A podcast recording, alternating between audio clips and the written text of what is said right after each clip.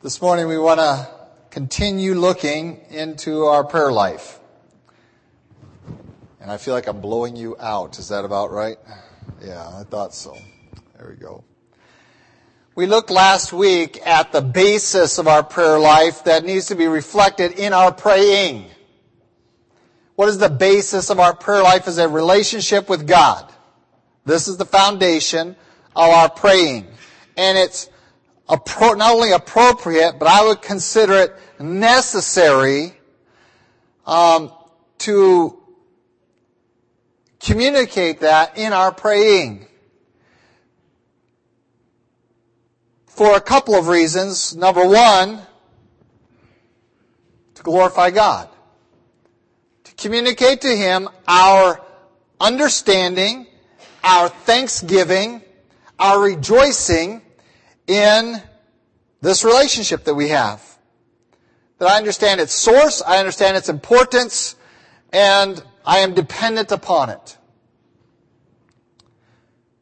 And so we, we give glory to God by rehearsing with Him and to Him our understanding of the foundation of our praying, and that is a right relationship with Him. That He is our Father. We have this intimacy, remember? But yet we also have this reverence that is there. We describe the hallowedness of His name. Then we also have our submission to Him. And so not only does it aid us in glorifying Him, for this is the work that He has done, none of us managed to get into a relationship with God on our own. None of us can or ever could. But rather, He did all the work for us. And so when we communicate our Father in heaven, this intimacy isn't intimacy that I generated. It isn't intimacy that I really even sought after. It is an intimacy that God desired and God designed. He designed it way back when He created man and created us in His image. He designed us for intimate relationships. Now I know some of you think you have an intimate relationship with your animals, your pets, um, but we need to understand that there is a significant, and that's almost an insignificant word for what I'm trying to communicate. There is an enormous difference between what you call intimacy with your pets and with an animal. I'm always kind of chuckle at young couples that say we're going to get a, a dog so that we know if we can take care of a baby. Um, taking care of a dog is nothing like taking care of a baby, not only because of the work is different, but because the intimacy is different. I would hope that you have more interest in caring for a product of your body, your child, than a puppy dog. That once it's paper trained is pretty easy. You just throw some food and water out there every now and then. Take it for a walk. You see, levels of intimacy God designed us for that none of the rest of creation has. Well, this intimacy was lost through sin, of course, and yet it can be regained. And God designed that as well. He not only designed us for intimacy, but He re- He designed a way to reestablish that intimacy. And so when we come to God and say, Our Father, we're rehearsing an understanding of who we are, what we are, who He is, and what He is, and what He desires with us. We also remind ourselves of our citizenship. We didn't talk about this a lot last week at all, and we're going to, because it really ties into this week more. That if He is our Father and that is our relationship, and He is in heaven, that is our home. If He is our Father and that is a primary relationship, then where He is is our home. We're going to speak to this a little bit. We then also talked about the necessity of submission. We're going to talk expansively about that as well. We come to verse 3 now, and we see the balance of what we call the Lord's Prayer.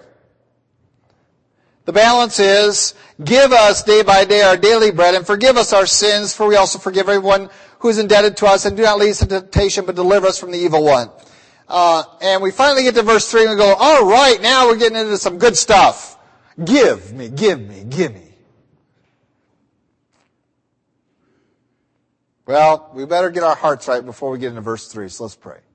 Lord God, we do thank you for your word, and we pray that as we look into it, that we might uh, re-examine not only the activity of praying that we are engaged in or not engaged in, but the manner and the heart in our praying, the motives in our praying. Lord, give us the courage and the humility to be honest in the examination of our walk with you today. Lord, convict. I can't do that. Your Spirit will do that, has promised to do that, and we invoke Him today to do that through His Word. That we might leave here recommitted in our life to real praying as you have instructed us how. Lord, guard this time from error, from opinion, the ideas of men, that they might, all that is communicated might be according to your truth. In Christ Jesus' name we pray. Amen. We come to verse 3, give us day by day our daily bread, and we go, oh, we love that first two words of that verse, give us. And it seems that if there's anything that characterizes praying in our modern age, it is these two words, give us. We find it here tucked in, almost right in the center of this prayer, so we're sure it must be the center of all of our praying. Give us. And yet we fail to examine the real brevity that it's given and what is being asked to be given. We're going to spend just a little bit of time here because I really want to focus in on the last part and jump into um, an understanding of where the disciples are in this by Christ's further uh, communication and in some uh, analogies that he uses later on. Give us day by day our daily bread, and this is far beyond your requests. For the fact is, is that you do not live day by day.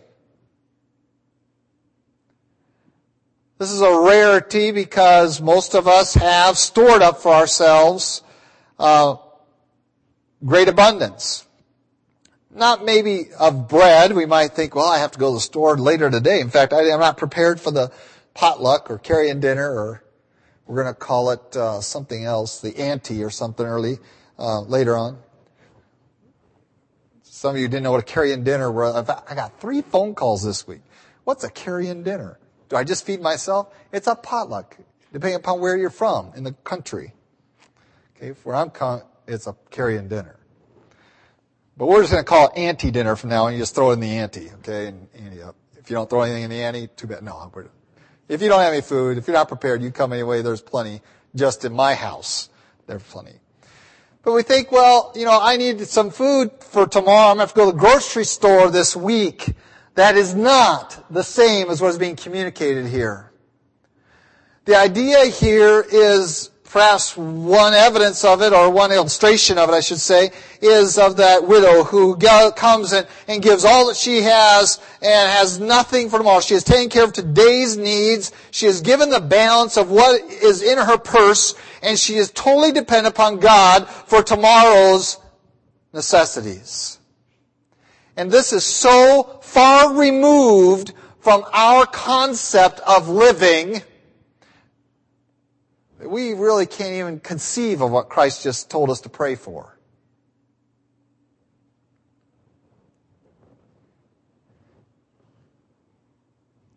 Now, is there wisdom in storage? Certainly, and that's exemplified for us in Joseph and, and other times there. But the scriptures talk about our time, our era, our season. And it describes a season as uh, short.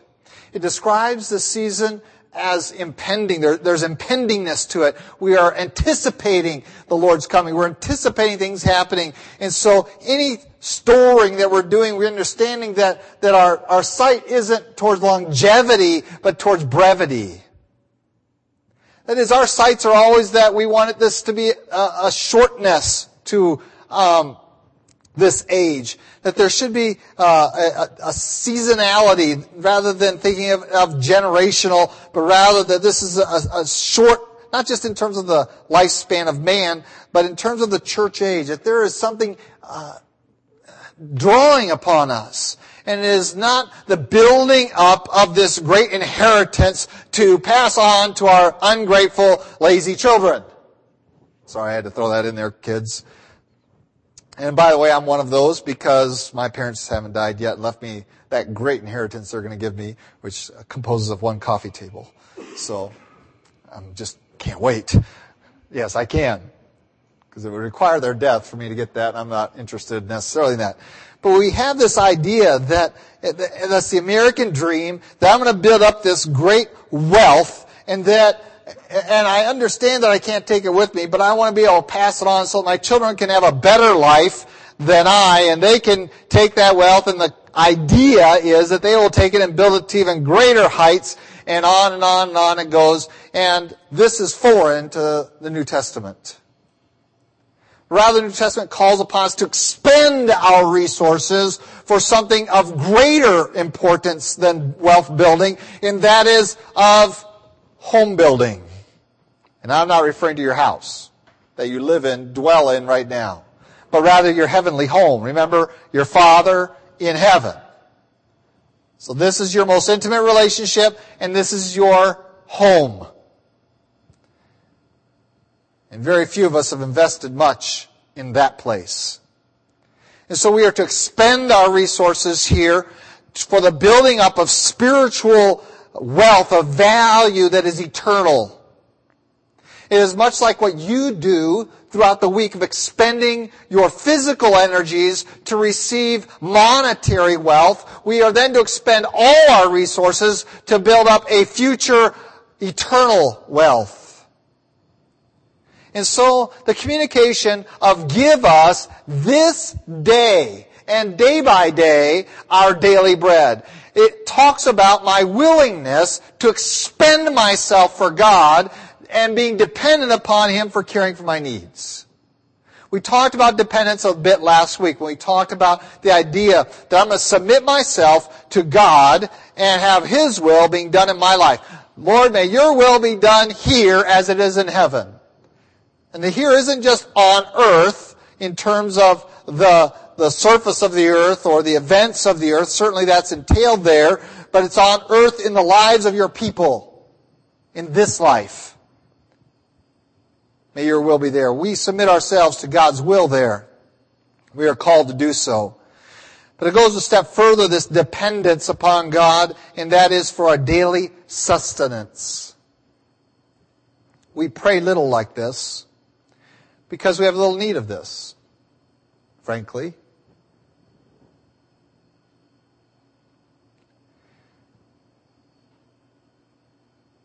We believe it is incumbent upon us to spend our resources on ourselves and those we love.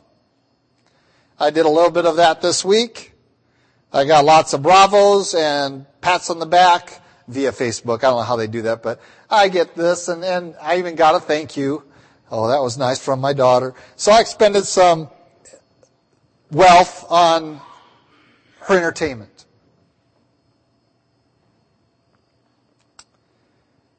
And the world says, wow, what a dad. What a dad. We applaud you. What should be applauded is when we expend that wealth on eternal things.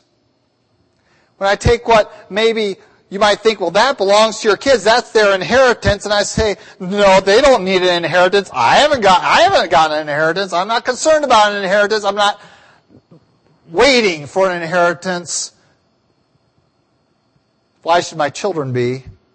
No, I'm going to expend my resources in my life for the kingdom of God.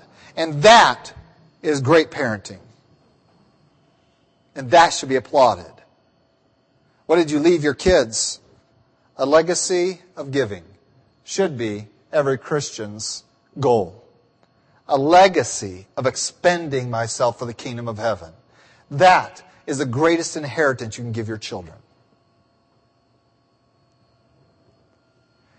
And so, while we are trying to build up this wealth, while we're trying to become financially independent, and I always ask you, independent of who? You want to be financially independent. What is it you want to be independent of? The answer to that is God. Let that sink in there a little bit.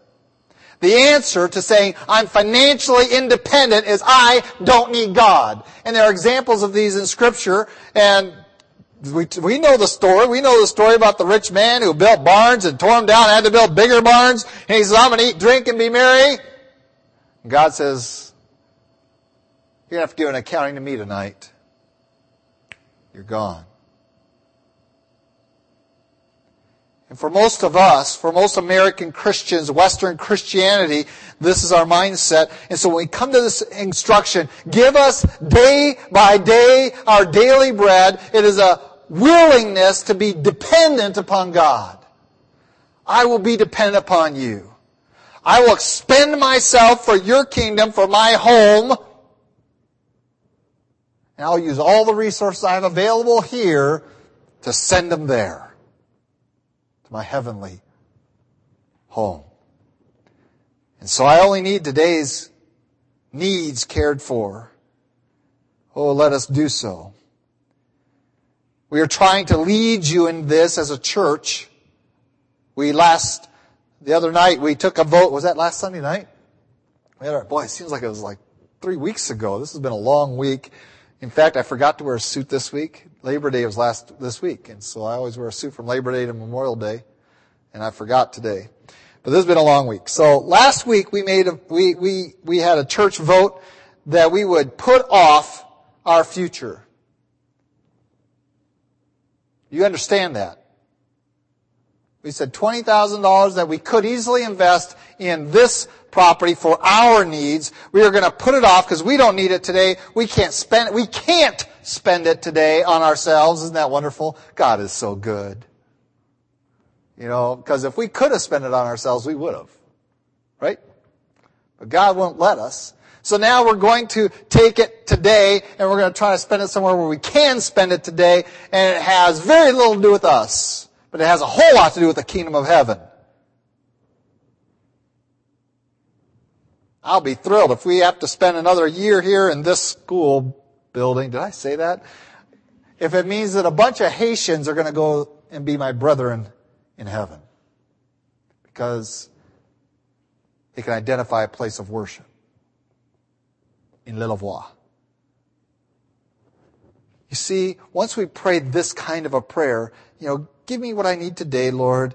I'm not going to fret about tomorrow and next week or my kids after I'm dead. Um, I'm not going to buy into this world system. Here's the, here's the philosophy that I want to buy into. Give me today and every day, day after day, what I need for this day and let me be content with this. Oh, Suddenly the give us isn't so exciting, is it? This isn't a gimme, gimme, gimme phrase. This is a, a description of what we should be asking for, and that is the bare minimum for ourselves. The Bible says with food and raiment be content. Christ just says, pray for your daily food and be satisfied. Be satisfied. Can we be satisfied? Can we be content with just this day, knowing that there are crock pots plugged in all around this building and over at the other building, and that we've got today's food figured out? Can't you be content with that? You all clothed? I'm happy for you. And clean clothes, from I could tell. Can we be content today? Can we rejoice and say God has given us this day our daily bread and, and tomorrow morning I'll wake up and pray for that day. And that that'll be the, the measure of my contentment. Is that my needs are met today.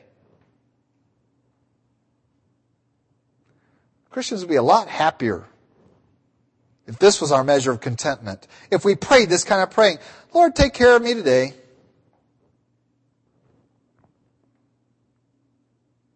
My daily needs today. And so very briefly, Christ touches on our physical needs. They are real. They are worth sending before His throne of grace. They speak of our dependence and they speak about our contentment. We come to verse 4 now, and we come into what I believe is perhaps the power, your part of the power praying. We talked about God's part, the, the, that He has, we have an intimate relationship, we have a, a reverent relationship, and we have a subordinate relationship. We have a submissive relationship to Him. And so we talked about that. We come now and we say, okay, what am I really asking for? Now we're going to get into the substance of things to ask for. All right, we have a very quick, yes, we have physical needs. Lord, meet those physical needs and, and we'll praise you. Boom. Now we're going to come to verse 4 and we have extensive description comparative, compared to verse 3 of what we should be asking for much more often in praying, in our praying. Here we go. Forgive us our sins.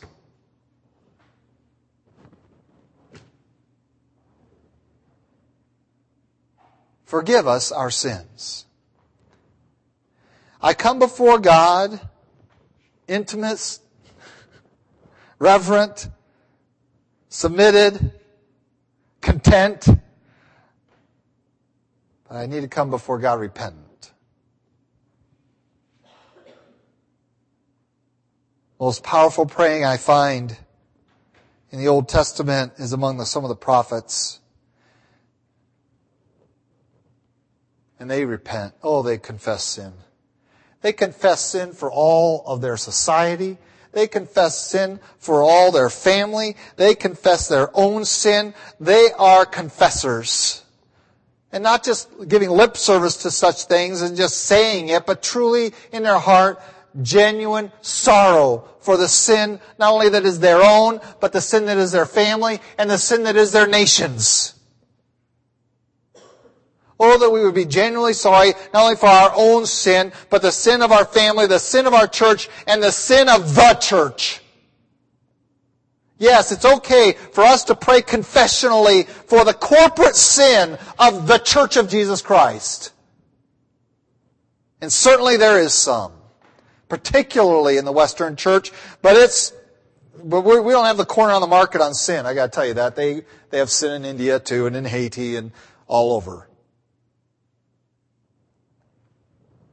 Look at them.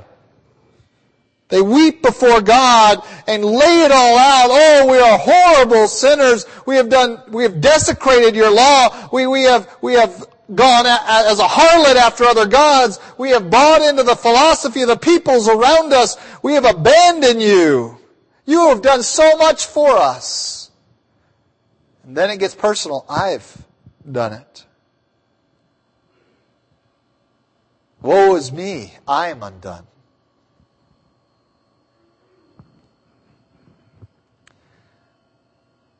We wonder where the power of praying is. James rightly tells us.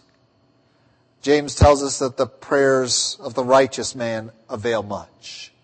Where does righteousness come from?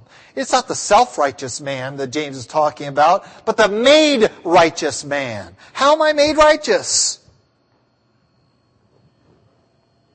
John tells us if we confess our sins, He's faithful and just to forgive us our sins and cleanse us from all unrighteousness. How we made righteous? By coming to God and say, Oh God, forgive me of my sins. Forgive us of our sins. That we might be made righteous. And that now, in this righteous state, everything that we pray for, we can, we can understand to be in, in, in agreement with you for, for if we are righteous as He is righteous, if we are holy as He is holy, then we have a knowledge that He hears us. And in John we are told that in those conditions, that if we are abiding in Him, His Word is abiding in us, and, and, and that, that we're bringing forth this kind of fruit of righteousness, that anything we ask, He'll give it. You're going, ooh, this, now I know how you're thinking. Oh, this looks like a good scheme. If I could just figure out how to do this, but you can't do this in scheme.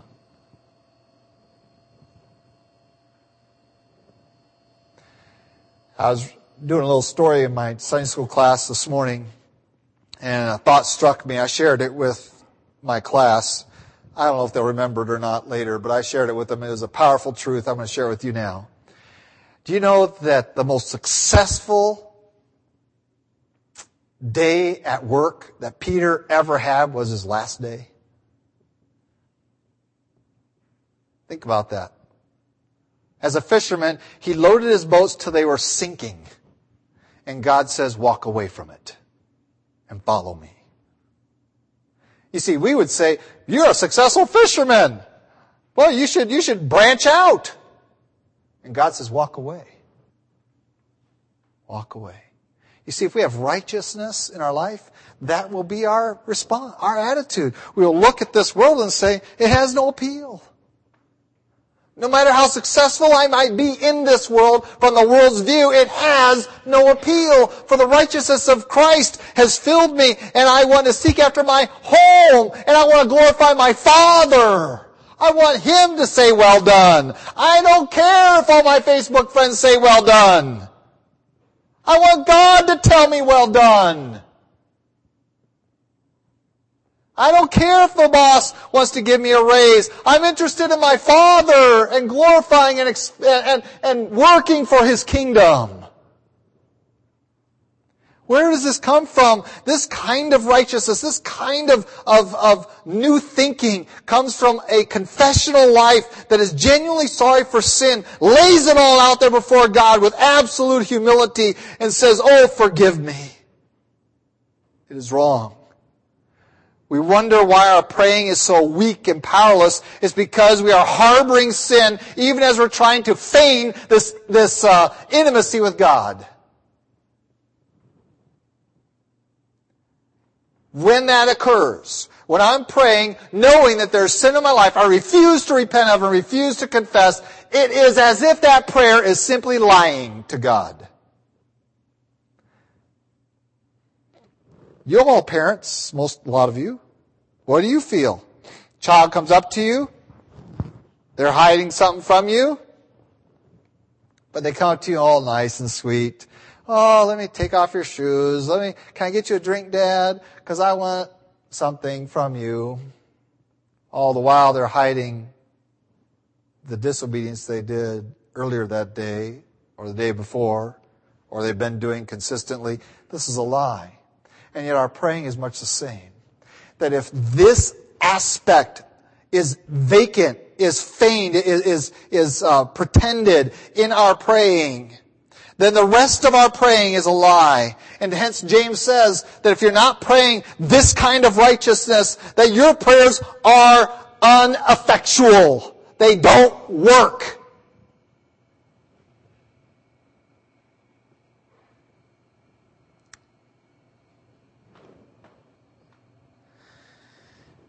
What is the evidence, the extent of our repentance? How sorry am I?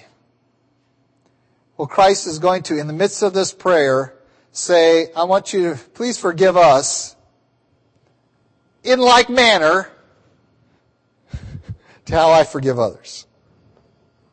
Whoa.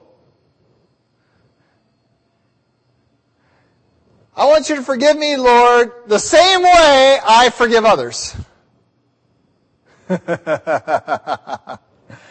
What have you just prayed? Scary. You just said, God, look into my heart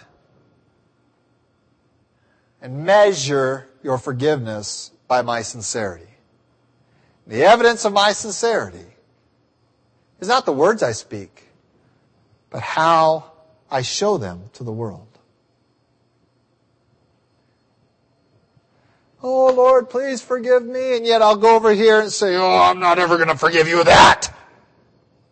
Guess what? He'll forgive you, for you also, everyone is indebted to you. In the same manner, in the same extent that we are prepared to forgive others, Lord, forgive us. Why does this matter to God? Why is His forgiveness now qualified by our forgiveness? Because it is the evidence of our righteousness. It is the evidence of our godly sorrow leading to true repentance. You cannot sit here before God and say, Oh, I'm so sorry for my sin, while you are holding something over someone else, their sin. For godly sorrow would demand that you forgive. True righteousness is laid there. It is demonstrated there. God says you want an evidence. You want a proof in your life. Then you need to forgive others who are indebted to you. And that debt can be one of financial debt. That's certainly possible and, and reasonable in the context of that word and the phrase. Um, but it's any kind of indebtedness. It can be social indebtedness, could be financial, could be uh, uh, moral. It, it can be any kind of indebtedness that I come to you and I am going to be a forgiving person, have an attitude of forgiveness, and I'm going to God seeking His forgiveness based upon that demonstration. Lord, I'm going to walk away from here and I'm going to forgive everyone else. Please forgive me as they do, as I forgive them. Now let me share with something about forgiveness because our world has, has twisted this a little bit that, uh, well, God forgives everybody everything. Not true. And it's written right here, isn't it? God forgive us in accordance with our forgiveness of others. In other words, God's forgiveness is a measured thing. It is not carte blanche. It's not for everyone. It has requirements. What do you need to do to be forgiven by God? You need to confess, you need to repent, you need to, to um, bring them before Him, and you need to show fruits of repentance. These are all described in God's Word. And the idea that somehow, well, it's just God is obliged to forgive everybody everything. If that were true, we'd all be in heaven and, and we could all live however we like. The fact is, is that forgiveness is never unconditional. Let me say that again. Because it flies in the face of what we hear in the psycho world. Um, forgiveness is never unconditional. Not in the Bible. It is never unconditional. And when people say um, you have to forgive these people that have done injury to you unconditional, you have to forgive them, they are wrong. That is not the basis of forgiveness. Forgiveness is always conditioned upon confession, repentance, sorrow, that evidence. Now, having said that, love should never be conditional. Well, why does that matter? Why would you throw that in there? Because love is always forgiving. What's the difference? Because love seeks to forgive. It calls person and says, you have sinned against me. And it calls you to confront that person and to provide a means for them to say, oh, I, you're right, I'm so sorry, and please forgive me. You see, this is a forgiving spirit that tries to bring others to the point of forgiveness. This is what God has done for us. The fact is that no man would ever come to God of his own accord and say, I'm sorry. And so God does a wonderful thing. He sends His Spirit, His Holy Spirit, to convict the world, every single person, of sin, of righteousness, and of the judgment to come. You're a sinner, God is righteous, and He's going to judge you for your sin because He is righteous and you're a sinner. Why does God do that? Because He wants to forgive the world. He is designed to forgive the world. Through the work of the Spirit, through the work of Christ, He is designed to forgive the world. But He doesn't forgive the world. He forgives those who will meet the requirements, the conditions of forgiveness, which is confession, repentance, godly sorrow. And so we come to this world, we come to one another within our relationships, and we have a spirit of forgiveness. We have a spirit that says, I so desperately want you to be sorry for what you've done. But I can't make you sorry. And so I can invite you, I can point at you, I can remind you of what you've done, and I can say that was wrong, and it was wrong, and it hurt, and it is continuing to hurt, and it's still wrong today, and you've never apologized for it, you've never been sorry, you've never turned from it. You see, forgiveness is conditional. Love is unconditional. Love creates a forgiving spirit. So we are called to confront people and to try, and church discipline is all about not condemnation. Church discipline is all about, we want to forgive you, please let us. Please do what you need to do for us to forgive you. This is what God speaks from on high. Please do this so I can forgive you. I have paid the price. I have sent my spirit to remind you of your sin. I am prepared to forgive you. I don't want anyone to be under condemnation. This is love. But it does not necessitate. Boy, I put extra S in there. It does not necessitate the actual forgiving act. Love says, I am ready to forgive. I provided for forgiveness. I am my heart. I am, I am, I am focused on forgiveness, but the, the act of forgiveness is conditioned upon you.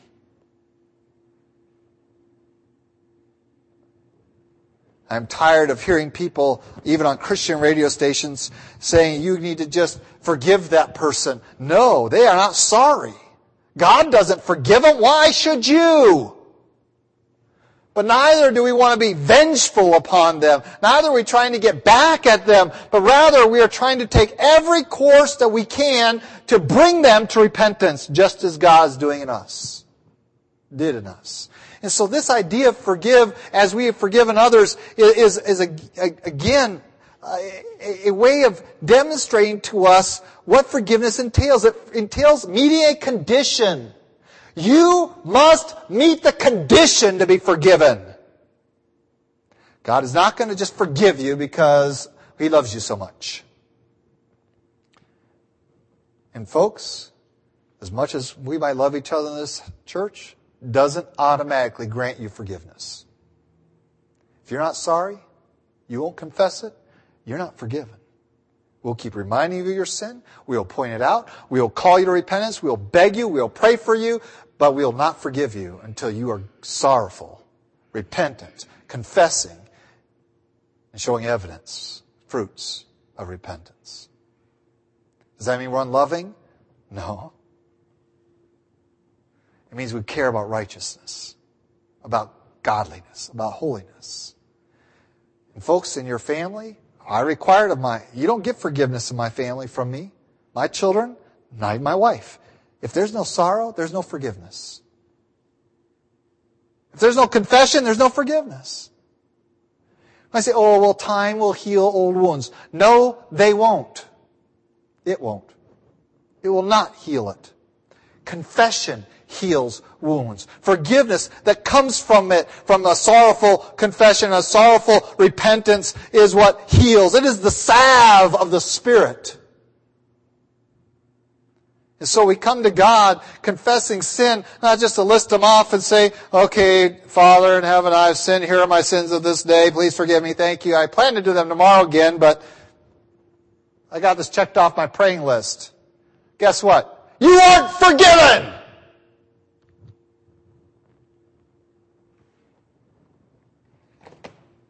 This is what this entails. Forgive me of my sins, and I will demonstrate just how sorry I am. by evidencing that in my relationships around me, showing you the fruits of my repentance, my, the, the, the extent and the, and the depth of my sorrow, that I understand that I'm the worst of sinners, and so I can easily forgive these other people who have indebted themselves to me. And then it goes on. You see, forgiveness deals with the past. First half of verse 4 deals with our past. Oh Lord, take care of that. I was wrong. It was sin. It needs to be out of my life. It's, it's brought misery to me and to those around me, to those I say I love, I've hurt. You see, the first half of verse 4 deals with the past. The last half deals with the future in the same category of your righteousness. Do not lead us into temptation, but deliver us from the evil one. Lord, I recognize as long as I am still in this flesh, I am at war. I am engaged in a war. Battle after battle after battle will cross my path more often than daily, sometimes hourly. Lord, I am dependent upon you not only to forgive my past, but I am dependent upon you to secure my future.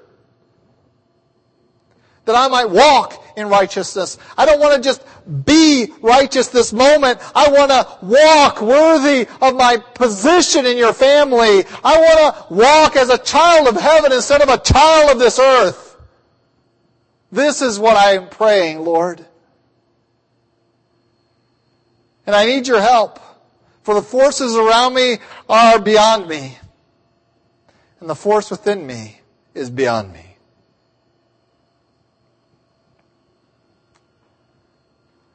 Where does our sin come from? Who are the enemies of righteousness? The enemies of righteousness certainly are our society. The enemies of righteousness are certainly your, your, the media. They are enemies of righteousness. Um, what you put in front of your children's eyes and in front of your eyes, on the computer, on your television, on, are enemies of righteousness. We know that. And, and by the way, if I were a pastor in Florida, 50 people on a Pentecostal, I'd be burning TVs instead of Qurans. Um, the Quran is not the enemy of righteousness. I hate to tell you that. It's an enemy of truth, but it's not the enemy of righteousness. If you don't believe me, you go to some of those countries and they don't drink alcohol, they don't have homosexuals, they don't, on and on and on. Interesting, huh? How did I get onto that? What are the enemies of righteousness in your life? Yeah, they're out there, they're around you, they're your peers. Um, but I got to tell you, there is an enemy of righteousness in your life that is right with you today. You brought him with you. It's you. Your own will, your own flesh. We talk about the world, the devil, and the flesh as the sources of temptation. And we talk a lot about the other two, um, but really the other two can be managed if we could just deal with that third one of ourselves. Number one enemy of righteousness in your life is you. You are the number one enemy of righteousness in your life. You know why? Because you control the on-off switch. Because you control your eyes. Oh, be careful, little eyes, what you see. For the Father up above is looking down in love. So be careful, little eyes, what you see. Because you determine what you hear. And you decide what you speak. And out of the mouth, oh, out of the mouth, fires of sin and iniquity are lit. You see, the number one enemy of righteousness isn't out there, it's in here.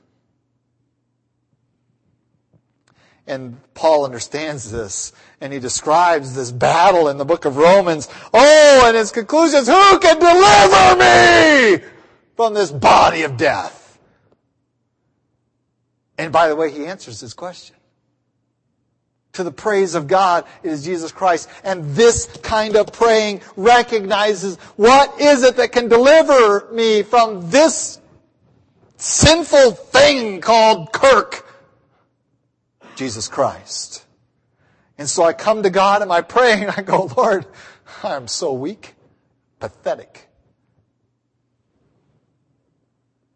And now you've cleansed me and I'm no longer sin stained, but I'm sin prone.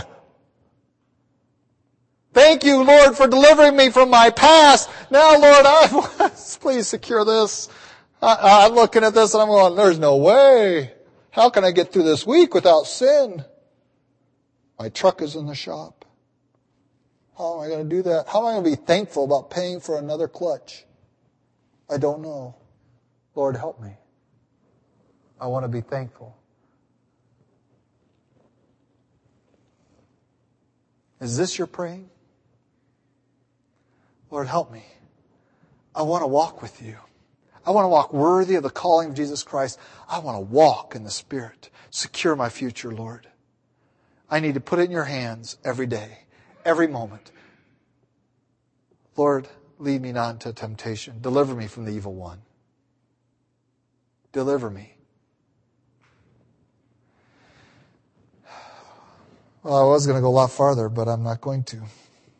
It'll give me a great opportunity next week to review as we go through verses 5 through 13. Powerful praying, folks, doesn't start by a list of wants. It starts with an add to the heart that says, Lord, you are my God. You are my Father. We have an intimate relationship, and if you don't have that, your prayers are worthless exercises of religiosity, is my dad's term. Lord, not only am I intimate with you, but I am reverent of you. And if you are not reverent in your praying, then you don't know who you're praying to. You're not praying to the God of all creation. And Lord, I'm submissive to you. May your will be done in my life. I'm surrendering myself to you. And then we learn today, Lord, give me contentment in my life all that you've given me already today, it's enough. You've given me this day, this day's bread. Oh, thank you, Lord. I don't need to ask for much more. And Lord, deal with my sin. Past and future, deal with my sin. Oh, that we would be confessional in our praying when our praying takes on the character of this model that Christ gives his disciples, we can truly then see his power infuse it. For when we pray according to this skeleton, this structure, and we put the meat of the circumstances of our life around it and of, of those that we love and those that we should love and we put that around it and we, and we start eh, building this, this prayer life, but we build it around this structure, then we will have met every qualification for effectual praying.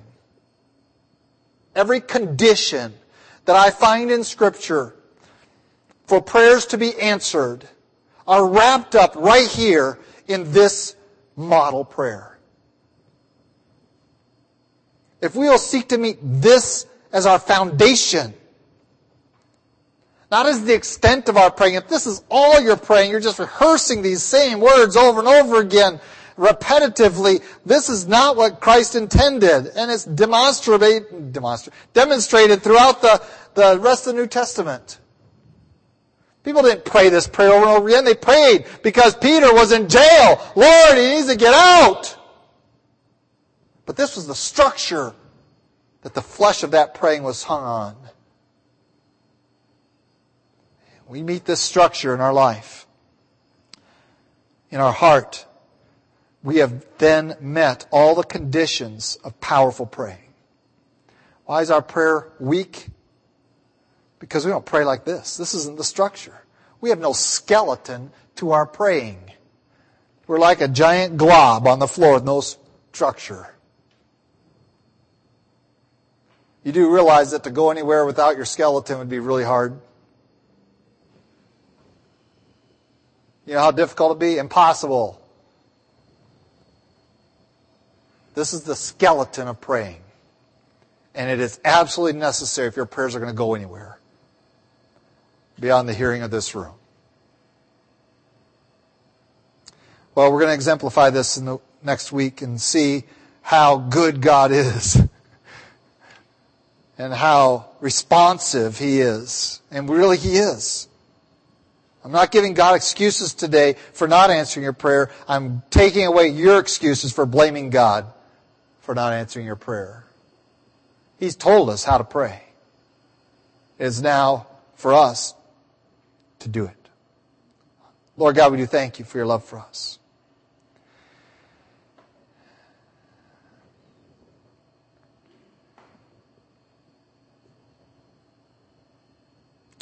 Lord God, I thank you for this instruction. And I confess that it is not adequately lived out in my life.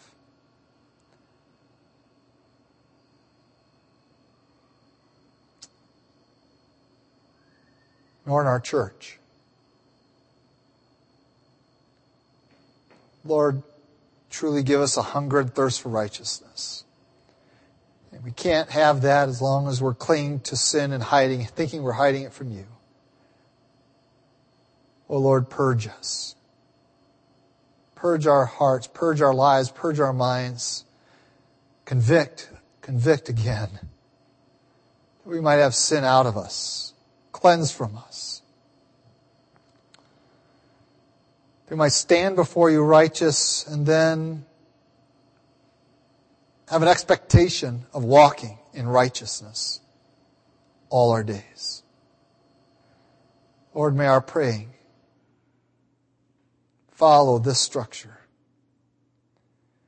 May these truths that you taught your disciples and taught us today be a reality in our lives, be a reality in this church, in your church. Lord, we thank you that we do not need to do this in our own strength, but that you have provided a means for us to have a vital, active, effective prayer life.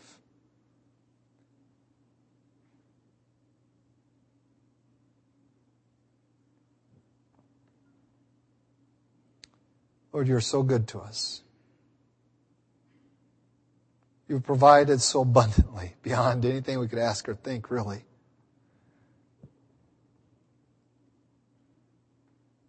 And you desire to be even better to us, who simply come to you on your terms. Lord, help us to do that today and this week. In Christ Jesus' name, amen.